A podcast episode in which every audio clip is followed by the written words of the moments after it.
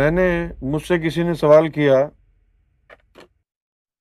کیا دیوبندی کے پیچھے نماز پڑھنا جائز ہے؟ اور میں نے اس کا جواب دے دیا، اور جب میں نے اس کا جواب دیا تو بریلوی مولویوں نے میرے خلاف جو ہے وہ ویڈیو بنا بنا کے لگا رہے ہیں۔ میرا جواب کیا تھا؟ مجھ سے پوچھا کہ بھائی کیا وہابی دیوبندی کے پیچھے نماز پڑھنا جائز ہے؟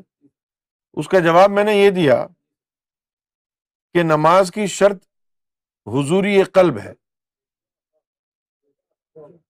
اگر حضوری قلب تجھے میسر آ گئی ہے، تیرے دل میں اللہ اللہ شروع ہو گیا ہے، تو پھر تو کسی کے پیچھے بھی نماز پڑھ لے، نماز ہو جائے گی، کیونکہ نماز کو یہ تیرا قلب اوپر لے کے جائے گا۔ صحیح ہے؟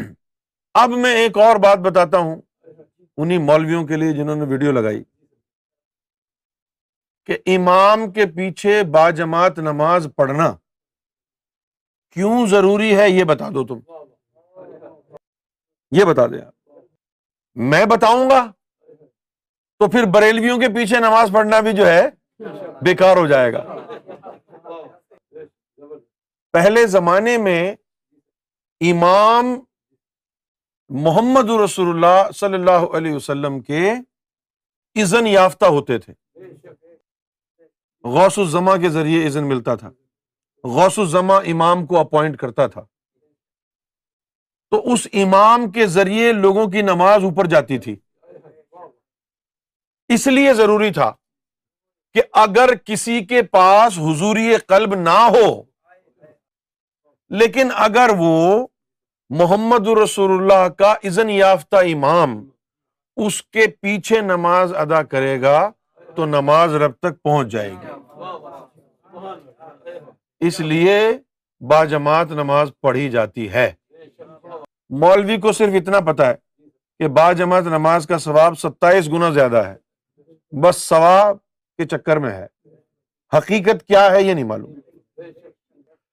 اچھا، اب اگر باجماعت نماز اس لیے پڑھی جاتی ہے کہ وہ جو امام صاحب ہیں وہ نبی پاک صلی اللہ علیہ وسلم کے اذن یافتہ ہیں، کسی نمازی کے پاس حضوری قلب نہ بھی ہو تو ایسے امام کے پیچھے نماز پڑھنے سے اس کی نماز آگے پہنچ جائے گی، یہ فائدہ ہوگا۔ اب سوال یہ پیدا ہوتا ہے کہ اگر بریلوی کو بھی اذن محمد حاصل نہیں ہے، دیوبندی کی تو بات چھوڑ دو،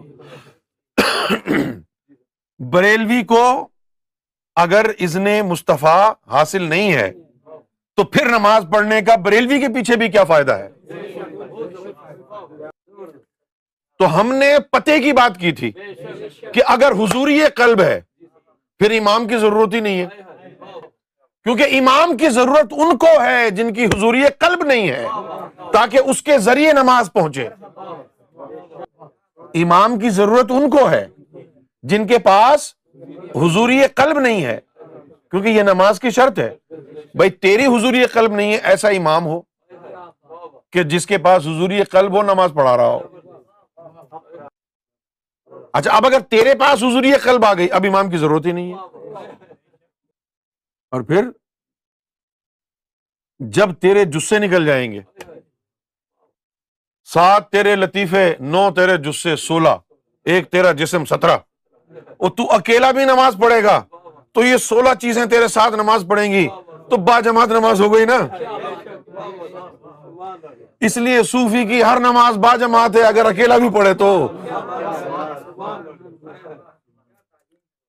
صوفی کی اکیلا بھی پڑھے تھے، صوفی جو ہے وہ کسی کے پیچھے بھی نماز پڑھ لے، اس لیے ہم نے اس کا کہا کہ نماز کی شرط حضوری قلب ہے، اگر حضوری قلب حاصل ہو گئی تو دیوبندی ہو یا کوئی اور ہو، کسی کے پیچھے بھی پڑھ لے، تیری نماز ہو جائے گی۔ کیوں ہو جائے گی؟ کہ تو اس دیوبندی امام کا محتاج نہیں ہے، تیری اپنی حضوری قلب نماز کو اوپر لے جائے گی اللہ کے پاس۔ اب جب تو ذاکر قلبی بن گیا، اب تو اکیلا بھی نماز پڑھے گا زیر نماز پہنچ گئی، اللہ تک پہنچ گئی. اب پہنچنے کی فکر کر، جماعت اور با جماعت کی چھوڑ دے، اللہ تک پہنچ جائے بس. جب ذاکر قلبی بن گیا اس کے بعد پھر تجھے نماز نہیں چھوڑنی چاہیے، نماز پڑھنی چاہیے. اور پھر جب تیرے دل پہ اللہ کی طرف سے اس میں ذات بھی نقش ہو گیا دل پہ، پھر تو نماز بالکل بھی نہ چھوڑ. جب تو ذاکر قلبی بنا تو مومن ہو گیا. کیا ہو گیا؟ تو مومن ہو گیا، یعنی بندگی سے اگلا درجہ، درجہ ایمان تیرا ہو گیا. اللہ کی تو اب نظروں میں آ گیا ہے. اب تو نماز پڑھے گا تو تیری ترقی ہوگی، اور نماز میں سستی کرے گا تو تیری ترقی رک جائے گی. لیکن ابھی بھی اللہ نے ہاتھ ہولا رکھا ہے مومن کے اوپر. جب تیرے دل پہ وہ اپنا نام لکھ دے گا تو پھر تو مومن نہیں رہے گا، اس کا دوست بن جائے گا.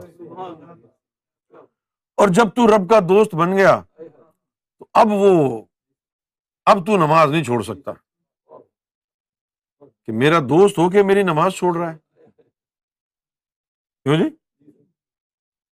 جب رب لکھ دے پھر نماز نہیں چھوڑ سکتا. پھر سخت بیماری کی حالت میں بھی تجھے نماز پڑھنی ہے، زیادہ دن نہیں پڑھنی، تو تھوڑے عرصے کے لیے سخت بیماری کی حالت. کب تک؟ بھئی تیرے اندر اتنے سارے بندے بندے، تو جلدی جلدی کوشش کر ان کو نکال، ورنہ ساری زندگی 5 نمازیں پڑھنی پڑیں گی. جلدی جلدی اپنے جسوں کو نکال، لطیفوں کو بیدار کر. جو نکل گئے بیدار ہو گئے تو ان کو نماز میں لگا دے، تو سوتا رہ. اسی طرح سلطان باہو نے فرمایا، کچھ ستے ہوئے جاگ دے ہو، کچھ جاگ دے ہوئے ستے ہو، کہ کچھ سوئے ہوئے ہیں. ان کا شمار اللہ کی نظر میں جاگنے والوں میں ہے، اور کچھ جاگ کے عبادت کر رہے ہیں، ان کا شمار اللہ کی نظر میں سونے والوں میں ہے، کیونکہ ان کے دل غافل ہیں. ایک دن سمندری بابا جو تھا اس نے کہا کہ میرے پاس جنگل میں ایک درویش آیا،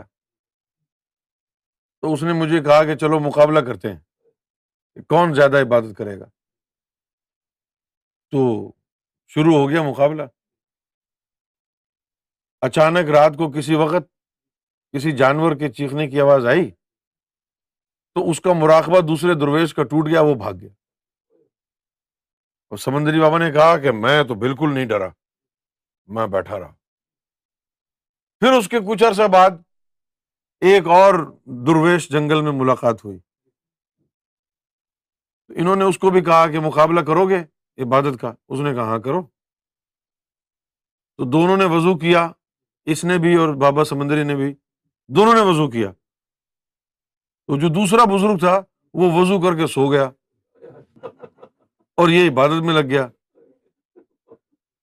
2-4 گھنٹے انہوں نے عبادت کی اس نے، اور 2-4 گھنٹے عبادت کرنے کے بعد یہ بھی بیٹھ گیا کہ وہ تو سو رہا ہے، میں جیت جاؤں گا، 2 گھنٹے تو کر لیے میں نے. وہ صبح اٹھا اور اس کو کہا ہاں بھائی آپ حساب کرتے ہیں کون جیتا. تو یہ ہنسنے لگا کہ تو ساری رات سوتا رہا ہے، میں نے تو پھر بھی 2 گھنٹے بعد کی تھی رات کو. اس نے کہا میں سو رہا تھا نا، میرا اندر تو نہیں سو رہا تھا، میری اندر کی چیزیں تو عبادت میں لگی ہوئی تھی نا. اسی طرح جب تیرا اندر بھی بیدار ہو جائے گا، جب تیرا اندر بیدار ہو جائے گا تو وہ بھی لگ جائے گا.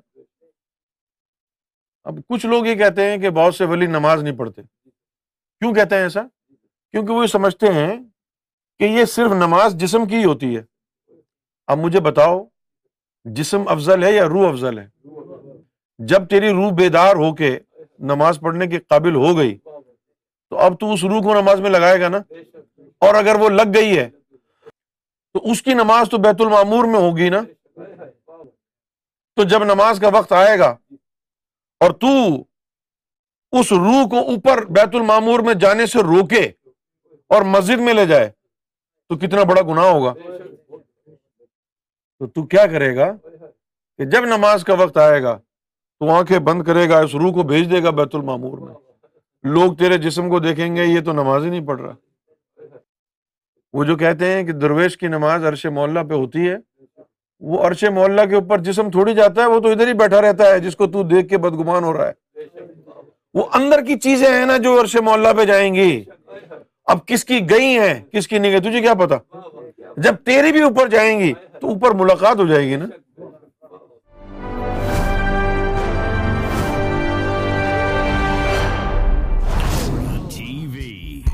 Bringing light, love, and peace in your life.